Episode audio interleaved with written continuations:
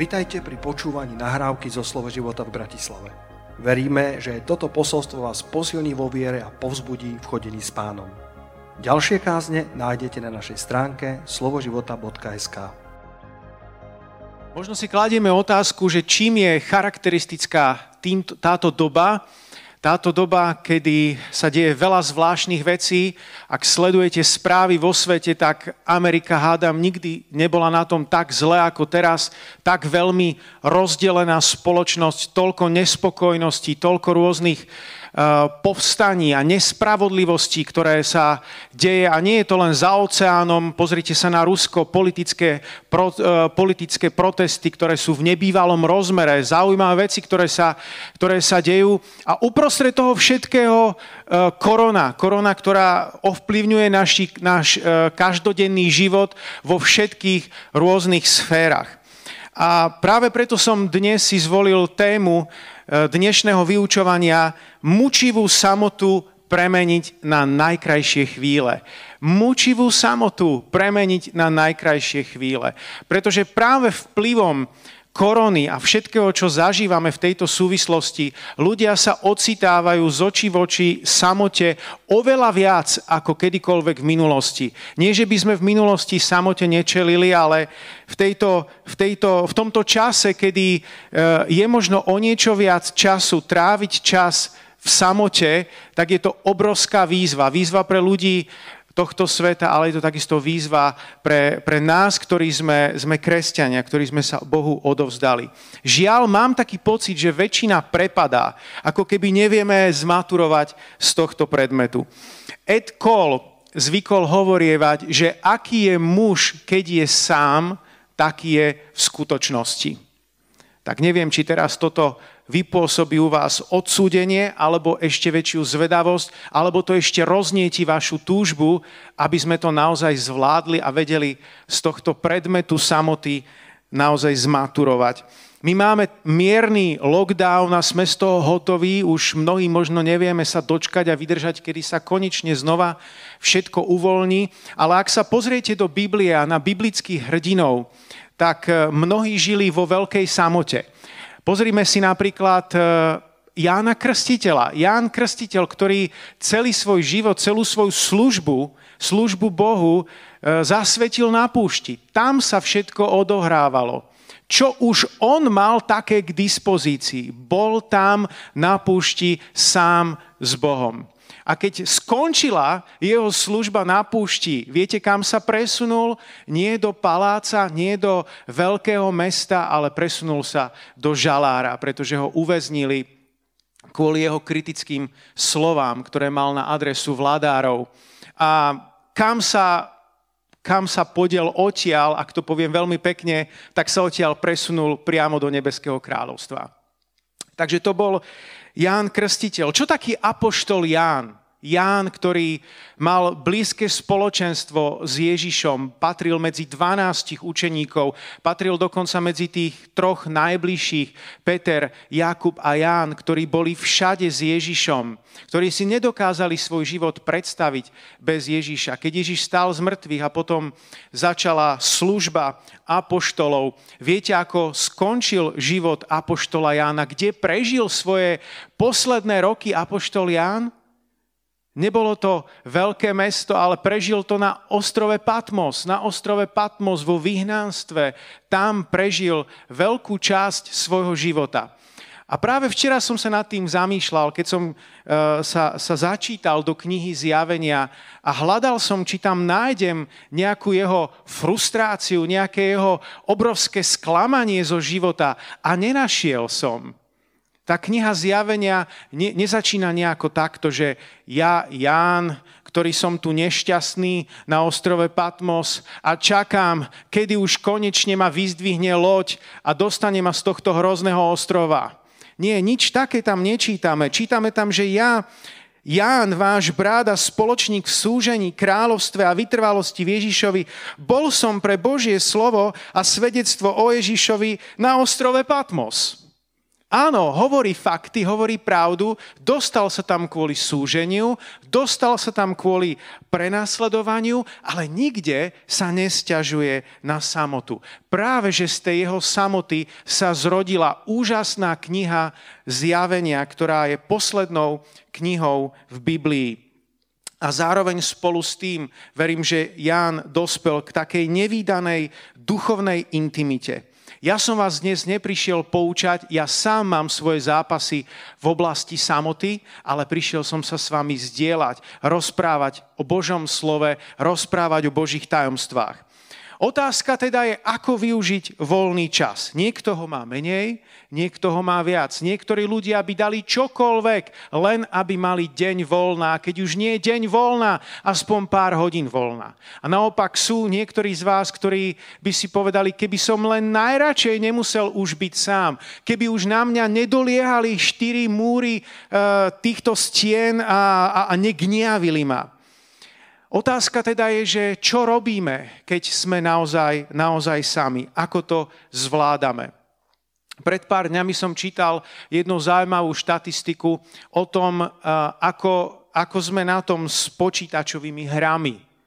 Obvykle sa dospelí stiažujú, že tínedžeri trávia veľa času na počítači, mobile a na rôznych hrách. Ale uskutočnil sa prednedávnom jeden veľmi presný prieskum, a možno vás to bude šokovať, čo sa zistilo. Zistilo sa, že tri štvrtiny Slovákov hrajú počítačové hry. Bola to veková hranica nad 15 rokov, ktorú skúmali.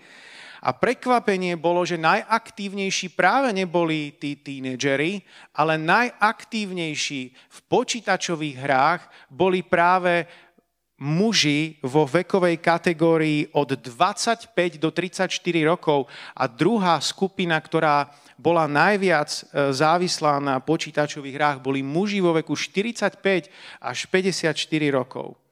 Viete, my ako keby nevieme, čo s tou samotou. Ten predkoronový svet ponúkal toľko možností. Kina, divadla, športové podujatia, e, zhromaždenia, mnoho rôznych, rôznych vecí, mnoho rôzneho vyžitia, ale prišla korona, ktorá nám ako keby odstrihla všetky tie radovánky a Boh sa nás teraz pýta. A teraz čo? Martin, a teraz čo budeš robiť? Boh sa ťa pýta, čo teraz? Ako využiješ ten čas? Pritom je to ako keby unikátna príležitosť, ako byť s Bohom. Len ty a Boh. Len ty a Boh. Len ty a Boh. Len ty a Boh. Možno práve toto jediné si zapamätáš z tohto kázania a to je práve dobré. Len ty a Boh.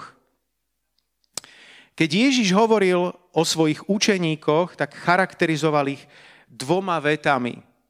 Tá prvá, nie sú zo sveta, ako ani ja nie som zo sveta. Je to Evangelium Jána, 17. kapitola, verš 16. A druhá taká charakteristika, ako si mňa poslal do sveta, a ja som ich poslal do sveta. Takže prvá vec, nie sú zo sveta a druhá vec, posielam ich do sveta. Nie sú zo sveta. Čo to znamená? Ak ti bude nejaký človek, ktorý je neveriaci alebo hľadajúci alebo nejak úplne mimo vo svojich fantáziách hovoriť o tom, že existujú, existuje UFO a mimozemské civilizácie, nemusíš hneď v prvom momente to negovať, ale môžeš mu kľudne prikývnuť a povedať, áno, je to presne tak ako ty a ty sa práve na jedného z tej mimozemskej civilizácie pozeráš. Pretože Biblia hovorí, že my nie sme z tohto sveta. Samozrejme, musíš mu to potom láskavo dovysvetliť, aby si zase nemyslel, že si nejaký čudák, nejaký strelený človek. Ale pravda je, že my nie sme z tohto sveta. Pán Ježiš to tu povedal. Ani on nebol z tohto sveta. My sme sa narodili z ducha. My sme sa narodili znova. My sme sa narodili do Božieho kráľovstva niečo iné, niečo Božie je v nás. Naša skutočná identita je tam hore. Biblia hovorí, že sme len pútnikmi na tejto zemi. že naše občianstvo je v nebesiach. Áno, žijeme tu na tejto zemi, ale naše srdce je tam hore. A samozrejme, ak to máme ešte lepšie dovysvetliť, tak si treba uvedomiť práve jednu vec, že to, že hovoríme o tom, že nie sme z tohto sveta, to z nás nerobí nejakých ľudí, ktorí by nejavili záujem o túto zem, o dianie na tejto zemi. Veď boli to práve apoštolovia, ktorí premenili vtedajšiu rímsku ríšu. Boli to práve anglickí evangelikáli, ktorí sa vo významnej miere podielali na tom, že sa zrušilo otroctvo v Anglicku a nakoniec i vo svete. Práve tí ľudia, ktorí mali srdce hore, ktorí mali srdce v nebesiach, práve tí ľudia sa vo veľkej miere pričinili o tom, že dianie na tejto zemi sa zmenilo. A práve keď kresťania zabúdajú, zabúdajú na to, že svoje srdce, svoju mysel majú mať upretú do neba, práve vtedy strácajú vplyv na tomto svete. My ak chceme, chceme E, sa podobať Ježišovi Kristovi, aby sme ho naozaj odrážali, tak musíme s ním chcieť žiť. Potrebujeme ho naozaj chcieť. Nielen tak trošku, ale naozaj túžiť byť spolu s Ježišom. Apoštol Pavol zápasil na modlitbách za telesných Galatianoch, aby bol v nich vypodobnený Kristus. Mnohokrát v nás nie je vypodobnený Kristus a preto sa potrebujeme modliť, či za seba, alebo za druhých, aby Ježiš Kristus bol v nás vypodobnený. Aby sme sa mu naozaj podobali. Pretože v konečnom dôsledku náš život kričí hlasnejšie než naše slova. John Wesley, ten známy anglický evangelikál, ktorý mal obrovský vplyv na svet a na církevné dejiny, tak on keď bol na ceste do Ameriky, tak práve na lodi stretol moravských bratov, ktorí tam chválili Boha a modlili sa a čítali si práve uprostred búrky, keď, tá, keď hrozilo, že loď skolabuje, že tam loď stroskotá.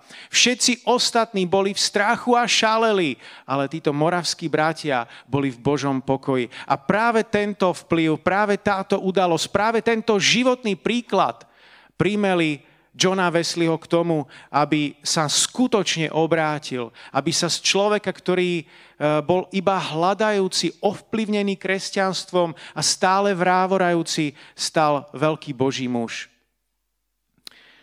My sa bojíme samoty, pretože sa nevieme stretať s Bohom. A ak sa nevieš stretnúť s Bohom, tak sa uprostred samoty stretneš iba so samým sebou so svojimi pochmurnými myšlienkami, so svojimi náladami, so svojimi rôznymi emóciami a to ťa samozrejme nebaví a gňaví. Jeden z dôvodov, prečo to nefunguje, je, že ľudia sa boja stretnutia s temnotou. Pretože ak sa chceš stretnúť s Bohom, ak sa chceš stretnúť s Bohom v osamote, tak je to zároveň konfrontácia s temnotou. S temnotou, ktorá útočí na tvoje vnútro. Boh je svetý. On sám prebýva vo svetle. A ak sa s ním chceme stretnúť, tak musíme sa vysporiadať s temnotou, ktorá útočí na naše, na naše vnútro. Ľudia dnešného sveta vyhlásili vojnu vrázkam, ale nie škvrnám na duši. A Jeden z dôvodov, prečo niekto nemá rád samotu, je práve ten, že sa bojí konfrontácie s tou temnotou, ktorá nahlodáva jeho vnútro. Odmietame samotu a potom nevyhnutne pijeme zmlák, namiesto toho, aby sme si vykopali studňu, z ktorej sa môžeme napiť čerstvej, pramenitej, živej vody. Keď si sám s Bohom vykopávaš drahocené poklady, a čerpáš z hlbokých studní. Keď si sám s Bohom, je to nielen balzam pre tvoju dušu, pre tvoje srdce, ale počúvajte dobre, je to takisto liek pre tvoju mysel. Liek pre tvoju mysel. Možno si počul už mnoho obrazov o tom, ako funguje e, tvoja mysel. Mne sa obzvlášť páči jeden obraz. Ak si skúsiš predstaviť svoju mysel ako taký stredoveký vodný mlyn, ktorý neustále melie. Voda tečie a ten mlyn sa nezastaví a neustále melie. Niečo podobné, nejakým podobným spôsobom funguje aj naša mysel. Neustále spracováva rôzne podnety, neustále niečo vyhodnocuje. A ak chceš byť v živote šťastný, ak chceš mať vo svojom živote pokoj vo svojej mysli, otázka je, čo dávaš spracovávať svojmu mlynu.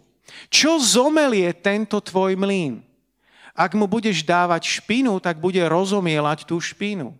Ak mu budeš dávať dobré veci, tak tvoja mysel bude rozomielať, ďalej spracovávať a rozvíjať tie dobré veci. A bude to na tvoj úžitok. Buď tvoja mysel bude tie veci rozomielať tak, že ťa to posunie dopredu, alebo bude rozomielať niečo, čo nie je správne, čo nie je čisté a bude ťa to posúvať smerom vzad. Preto častokrát ten kľúč ku nejakej kresťanskej stálosti je, je závislý na tom, do akej miery pracuje tvoja mysel a čo do nej vkladáš. Kresťanská stálosť to nie je nejaká prázdnota, nejaká nirvána, nejaké vyprázdnenie mysle. Nie, to sú iné náboženstva. To je niečo, čo nepotrebujeme a ani nechceme. Kresťanská stálosť to nie je žiadna bezcitnosť.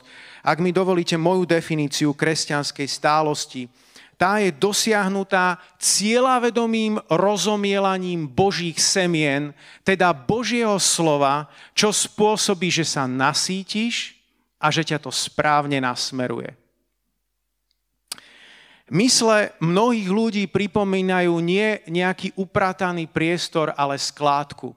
A keď som nad tým včera premýšľal, tak mi ešte prišiel taký lepší obraz. Žiaľ, keby to bola aspoň skládka, na ktorej všetko zhorí. Ale mno, mysle mnohých ľudí pripomínajú recyklovanú skládku, kde rôzne hriechy a, a ťažkosti, ktoré, e, ktoré sa im dejú, nie a nie zhorieť, nie a nie sa ich zbaviť. Ako keby ich nanovo recyklujú a potom vyrášia stále v novej a v novej podobe, ktorá ich prekvapí. Nemá to tak byť, bratia a sestry, medzi nami. Amen. Aj preto sa potrebujeme stretať s Bohom. Aj preto je to tak dôležité. A preto nadviažem, keď hovorím o našom vzťahu s Bohom, že nestačí iba snaha zbaviť sa špiny. Pretože ak to ostáva iba pri tej snahe, tak sa to neustále recykluje a vracia sa to späť. A gňaví ťa to a ničí ťa to. Nestačí iba tá snaha zbaviť sa špiny. Ruka v ruke s tým musí byť túžba byť naplnený Bohom, byť naplnený Duchom Svetým, byť naplnený Božím slovom. Ako hovorievali už kedysi dávno cirkevní otcovia, priestor srdca vyprázdneného od vášni, ktorý neobsadí láska, obsadí pícha. Královna nezriadených vášní a potom nepodarený proces očisťovania je završený otravou duše. A tým skutočným zlom okolo nás je hriech. Ľudia sa pohoršujú nad zlom, ktoré je okolo nich. To skutočné zlo je hriech, nie každé zlo je hriech, ale skutočné zlo je hriech a hriech sa ti nestane len tak. Hriech musíš chcieť. Hriech na teba nepríde len tak zvonku.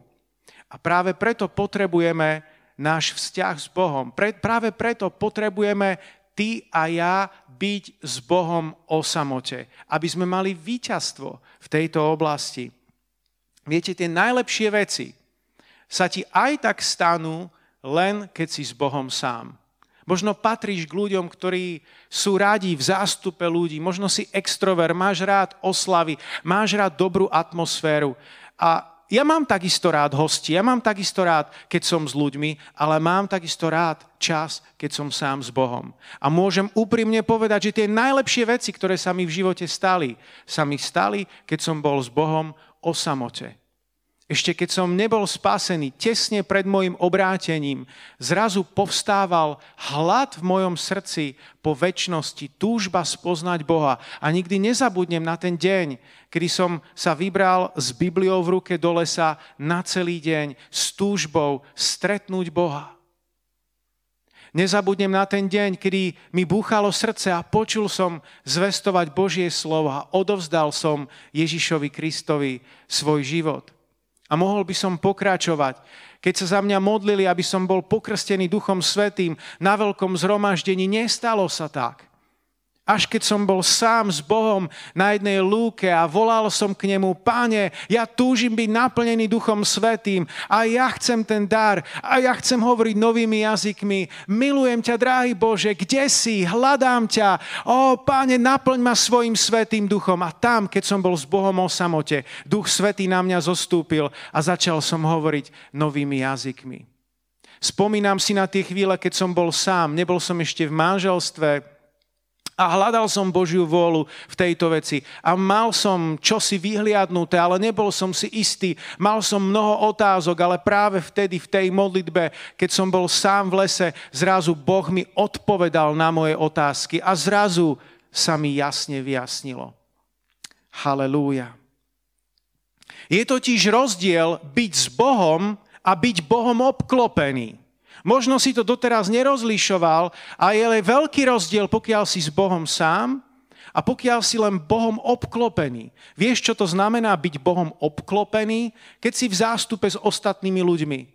Ak si na zhromaždení, kde je krásna atmosféra viery a my to máme rádi, je tam taká pozitívna, dobrá, nákazlivá atmosféra viery, kedy ťa k niečomu vyburcuje kazateľ, vidíš bratov a sestry, ako chvália pána, možno niekto povie nejaké pozbudzujúce svedectvo a ty zrazu si natchnutý a povieš si super, ja, ja mám taký oheň pre Ježíša. A potom zrazu si sám, potom to skončí, alebo v čase, ako žijeme v tomto, nie sú tie zhromaždenia a zrazu si dole, zrazu si sklesli a hovoríš, kde sa to všetko podelo? Veď ja som to zakúsil, veď ja som mal ten oheň. Možno si nemal ten oheň, možno si bol iba obklopený Bohom, možno si bol iba v atmosfére viery, ktorá ťa na nejakú chvíľu niesla, ktorá ťa na nejakú chvíľu povzbudila, a cieľom bolo, aby ti ukázala, toto všetko je možné a ešte oveľa viac, ak budeš s Bohom sám. To, tá skutočná viera v tvojom srdci sa rodí práve vtedy, keď si s Bohom, s Bohom sám, s Bohom o samote. Nezamieňajme si samotu s izoláciou. Do izolácie si dotlačený. Izoláciu nechceš, ale samotu si môžeš sám vyvoliť. Halelúja. Nie si sám, keď si s Ježišom. Nie si sám, keď si s Ježišom. Nie si sám, keď si s Ježišom. Nie si sám, keď si s Ježišom. Halelúja. Aj sám Ježiš, akokoľvek bol veľa so zástupom, tak niekedy odchádzal od zástupu, aby bol sám s nebeským Otcom. Keď to Ježiš počul, odišiel odtiaľ náčelne a utiahol sa na pusté miesto, kde bol sám.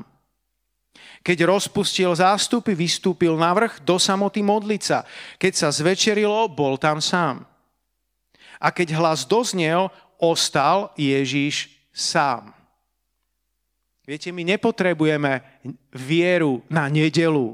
Ty potrebuješ vieru na každý deň, na každý deň a práve na tie dni, keď sa objavia búrky. A Biblia hovorí, že spravodlivý bude žiť zo svojej viery.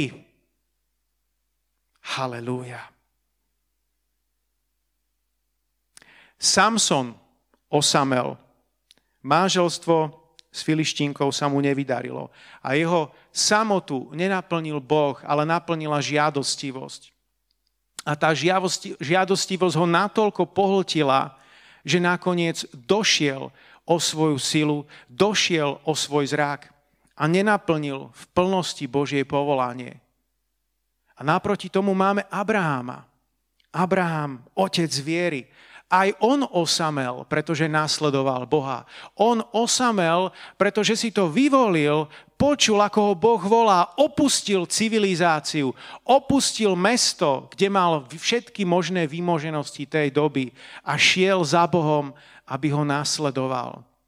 A my to tak čítame, tak nadnesene a, a sme veľmi šťastní pri tom, o, oh, aké krásne, aké krásne to muselo byť. Aké zaslúbenia dostal Abraham. A čítame to z nášho kresla, kde si ho vieme a kde sa tak vytešujeme v tom. Ale nečítame o tom, že on prešiel stovky, možno tisíce kilometrov peši, kedy zakúšal veľa strádania Ostatní sa zabávali v meste, v ktorého odišiel a on tam putoval v ťažkostiach, možno niekedy o hlade, možno niekedy o smede. A vieme, že potom boli naplnené všetky jeho potreby. Abrahamovi sa po istom čase začalo veľmi dobre dariť, takže pán Boh sa o neho postaral. Ale nečítame medzi riadkami a veľakrát to je takisto dôležité. Čítaš to slávne zaslúbenie, ako Boh mu zaslúbuje zem, ktorú mu dá a jeho potomkom a ako ho učiní otcom národov a vytešuješ sa v tom a vieš, že tomu dal Boh, keď bol Abraham sám. Dal mu to zaslúbenie až vtedy, keď sa bol od neho oddelil Lot. Dostal ho práve, keď bol sám.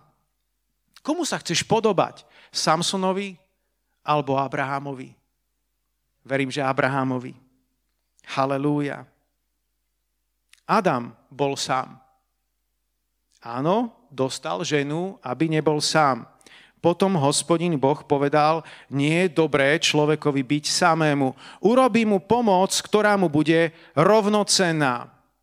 Zaznelo o tom už stovky, tisíce kázní. A je to pravda. Nie je dobré, aby človek bol sám. Je dobré, ak človek nájde manžela, manželku, s ktorou bude môcť prežiť svoj život. Súhlasím. Je to takmer pre každého. Môžu byť výnimky. Ľudia, ktorí sú povolaní žiť sami a tým Boh dáva špeciálnu milosť. Ale uprostred toho všetkého málo kázni zaznelo s myšlienkou, že Adam, hoci dostal svoju manželku, Adam, hoci dostal svoju Evu, aj tak nezvládol celkom ten boj so samotou. Aj on podlahol podlahol pokušeniu. Aj on zhrešil. Ani to najlepšie manželstvo ti nezaručí, že budeš tak spokojný a tak šťastný, že už nikdy nebudeš mať problém so samotou. Ja sám som v manželstve a môžem povedať, že som v šťastnom manželstve a predsa aj mám z času na čas problém so samotou. Viete, prečo to tak je? Pretože my sme boli stvorení pre niečo vyššie. My sme boli stvorení pre niečo väčšie. A preto čokoľvek je z tohto sveta, akokoľvek je to dobré a dokonca dané od Boha, nás v plnosti a dokonale nemôže naplniť a zasítiť. Naše srdce bolo stvorené pre niečo viac. Samota nie je nič výnimočné, v biblických časoch bežné. Akorát my sme sa v tejto koronovej dobe eh, zrazu zobudili do niečoho, čo musíme v oveľa väčšej miere riešiť. V predkoronovej dobe tam bolo stále niečo, čo, čo hučalo a, a boli sme ako keby obrnení. Nikdy sme, neboli, nikdy sme neboli sami. Stále tu bol nejaký program, program, program, program. Či si veriaci alebo neveriaci. Ale teraz zrazu tomu čeliš, či sa ti to páči alebo nie.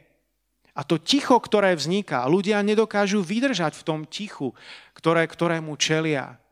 A vždycky si to ticho v úvodzovkách odmutujú, aby mali zase hluk. A pritom je to obrovská príležitosť, aby si konečne stretol Boha. A ak, ho stre, ak si ho už stretol, aby si ho stretol znova, aby si sa s ním viac rozprával, aby si ho viac zažíval, aby si mohol z tej samoty vyťažiť to najvzácnejšie, to najcenejšie, to najlepšie. Plodné stretnutie s Bohom. Halelúja. Noach. Noach bol prvý rolník, ktorý vysadil vinicu. Raz sa napil vína, opil sa a obnažený si lahol vo svojom stáne. Je dosť možné, že aj Noach nezvládal samotu. Vtedy ešte svet nebol veľký. Po potope to bol len Noach so svojou, so svojou rodinou. Opil sa. Viete, čo je na tomto príbehu zarážajúce? Že Noé sa neopil na lodi. Ale Noé sa opil, až keď sa vylodil, až keď všetko začalo fungovať ako malo. Všimli ste si niekedy, že tie najväčšie útoky, tie najväčšie pokušenia prichádzajú práve deň po víťazstve, práve keď sa vám niečo podarí dosiahnuť, práve keď sa odohrala nejaká požehnaná konferencia, alebo ste boli požehnaní z nejakej služby, alebo ste vykonali niečo Božie a vtedy si poviete, áno, takto to je a zrazu bang, príde nejaké pokušenie, príde nejaký útok. Nie si prvý, ktorý si to zakúsil vo svojom živote. Stalo sa to aj Noáchovi, ktorý mal problém ukočírovať všetkú tú samotu po víťazstve. Lot bol celý život osamotený. A myslím, že tiež patril jedným z tých, ktorý svoju samotu nezvládal. Nemohol sa oprieť ani o svoju manželku. Až keď sa stala solným stĺpom, potom sa mohol o ňu oprieť. Bol pokus o vtip. Ale vyspal sa v opitosti s cérami a stal sa otcom Moabčanov a Amončanov, ktorí sa neskôr stali nepriateľmi Izraelcov. Nezvládnutie samoty môže mať katastrofálne dôsledky pre tvoju budúcnosť. Preto daj pozor, daj pozor dobre, ako to zvláda, že verím, že toto kázanie, toto vyučovanie je životne dôležité. Čoraz viac sa zistuje, že práve cez toto obdobie korony ľudia začali oveľa viac piť, dokonca začali s pitím alkoholu aj tí, ktorí doteraz po ňom nesiahli. Dokonca ženy, ktoré sú osamotené, začali piť. Prečo? Pretože nezvládajú samotu. Nenaučili sa, ako žiť spolu s Kristom. Nenaučili sa priblížiť k Bohu, aby Boh sa mohol priblížiť ešte viac k ním. A to je niečo, čo sa dnes učíme. To je dnes, k čomu vás dnes chcem pozbudiť. Aby keď skončí toto kázanie a bude v tvojom domove chvíľka ticha, aby si to urobil ty sám. Halelúja. A je to možné. Drahí priatelia, bratia a sestry, je to možné spoznať Boha. Je to možné priblížiť sa k Bohu. Je to možné dotknúť sa Boha. Tá cesta tu je. Tá cena bola na kríži zaplatená. Je dokonané. Je možné stretnúť sa s Bohom. A máme v Biblii krásne príklady niekoho, kto sa stretol s Bohom. Enoch chodil s Bohom a nebolo ho, lebo ho Boh vzal. Enoch miloval Boha, chodil s Bohom 300 rokov a je pre nás krásnym prí, príkladom niekoho, pre koho to je možné chodiť s Bohom. Máme záznam o Jakobovi. 1. Mojžišova 32.25 hovorí, Jakob zostal sám.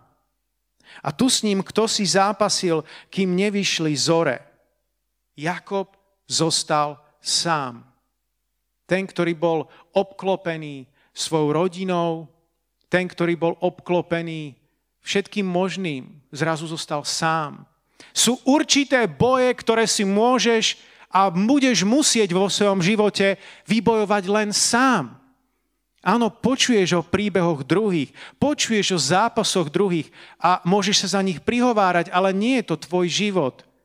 Je to ako, keď ja idem na šachovom turnaji ako tréner a prechádzam sa okolo e, partii nejakých detí, ktoré som trénoval. A je to pekné, vidím, čo sa tam deje a môžem niekomu fandiť, ale nie je to moja partia. Až keď si zasadnem ku svojej partii, tak mi v tej chvíli nepomôže nikto a je to len zápas mňa s mojim súperom. Aj ty máš takúto duchovnú partiu rozohratú vo svojom živote, keď je to len na tebe. Ako ty prejdeš výťazne v tvojom živote. A kľúčovom v tomto momente, aby si tú svoju partiu vyhral, je, aby si dokázal zvládať ten boj so samotou. Aby samota ti neprinášala prehry, ale aby samota ti prinášala víťazstva. Halelúja. Útek od Lábana, vrátim sa späť k tomu Jakobovi, útek od Lábana je akoby útekom pred sebou samým, ale Boh ho dobehol. Boh sa s ním stretá a práve tam, kde sa s ním Boh stretá, tak práve tam sa z Jakoba stáva Izrael. Práve tam končí slaboch Jakob a stáva sa z neho veľký Boží muž. Eliášov výrok poznáme.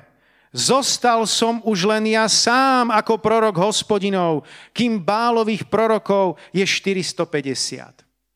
Necítiť z toho víťazstvo však, skôr smutok, ťažobu, možno až depresiu.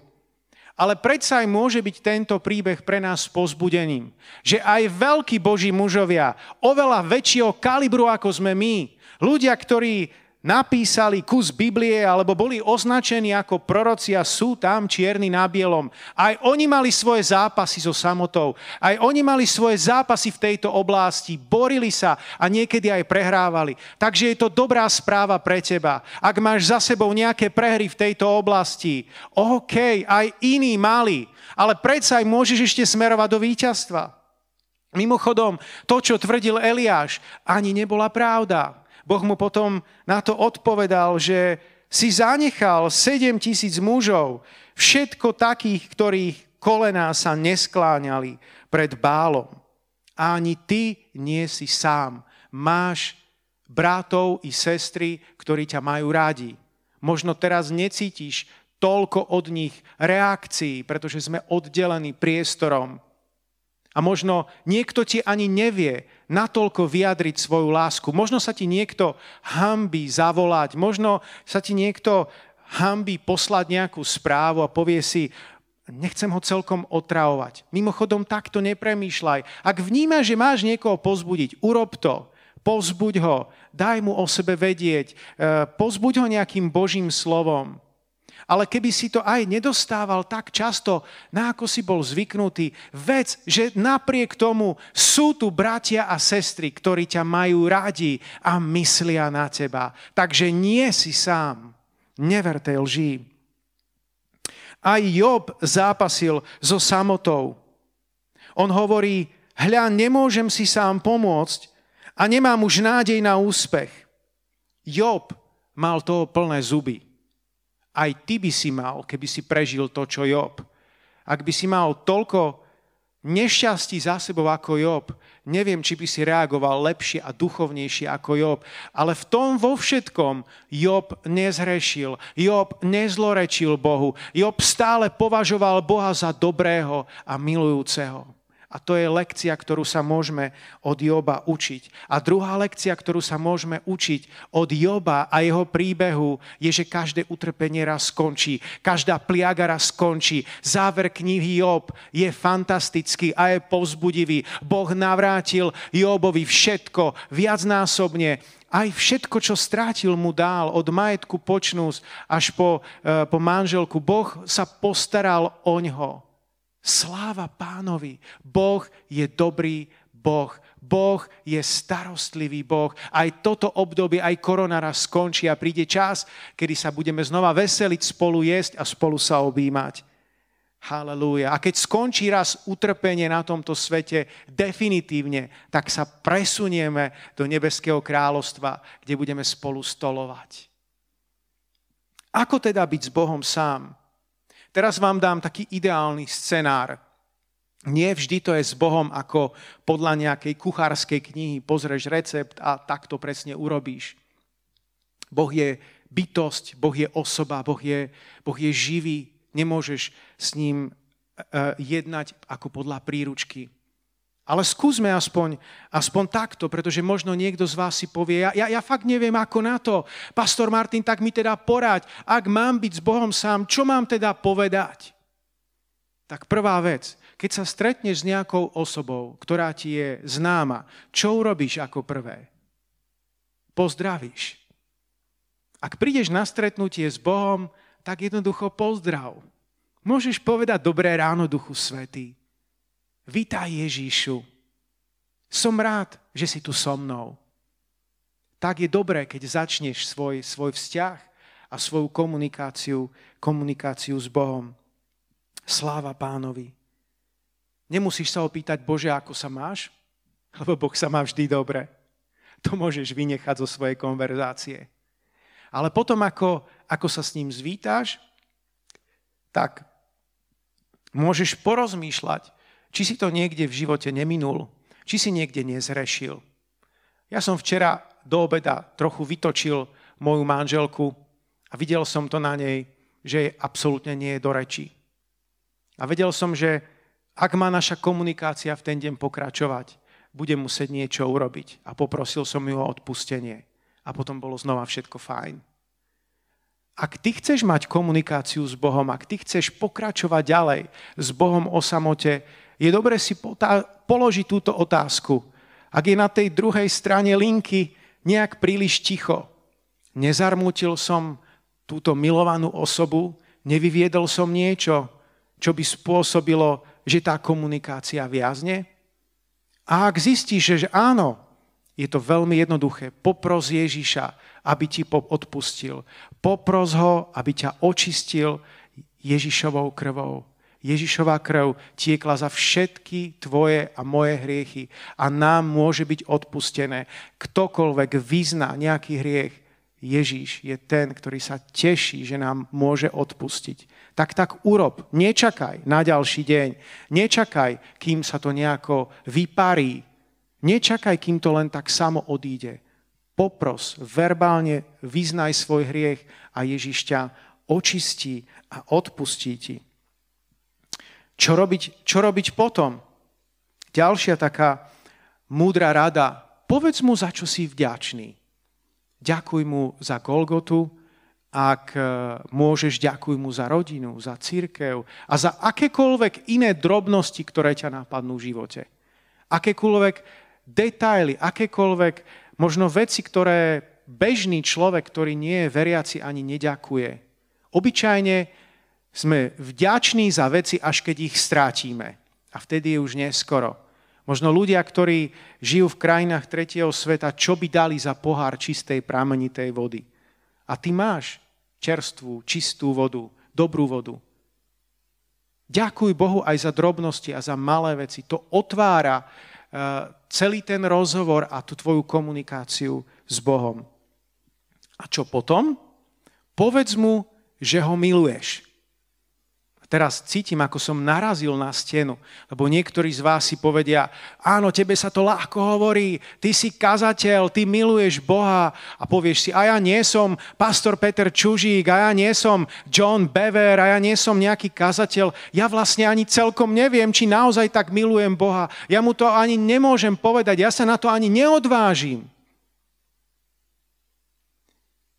Práve pre tento prípad sa mi veľmi páči múdra rada, ktorú dáva C.S. Lewis, ktorý povedal, predstav si, že Boha naozaj miluješ a jednaj tak. Aj keď to nie je realita v tvojom živote, skúsi na chvíľu predstaviť, že ho naozaj miluješ. A potom začni jednať podľa toho a povedz mu, Bože, milujem ťa. Halelúja. Čo robiť potom?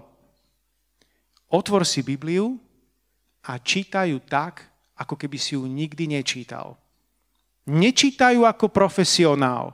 Ha, toto viem, ha, toto som počul, hm, toto sa kázalo, to je jasné. Nečítajú ako profesionál. Čítaj ju ako dieťa, ktoré ničomu nerozumie. O čo si dospelší v Kristovi, o čo si zrelší, tým väčšia výzva je to pre teba.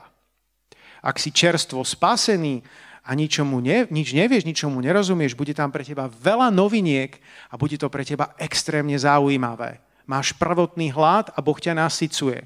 Ale ja dnes kážem prevažne k ľuďom, ktorí už Boha poznajú, ktorí si Bibliu prečítali možno nie raz a možno trikrát, päťkrát ale aj pre teba má Boh svoje slovo. Aj pre teba má Boh čerstvý pokrm. Nie len z chleba žije človek, ale z každého slova, ktoré vychádza z úst Božích.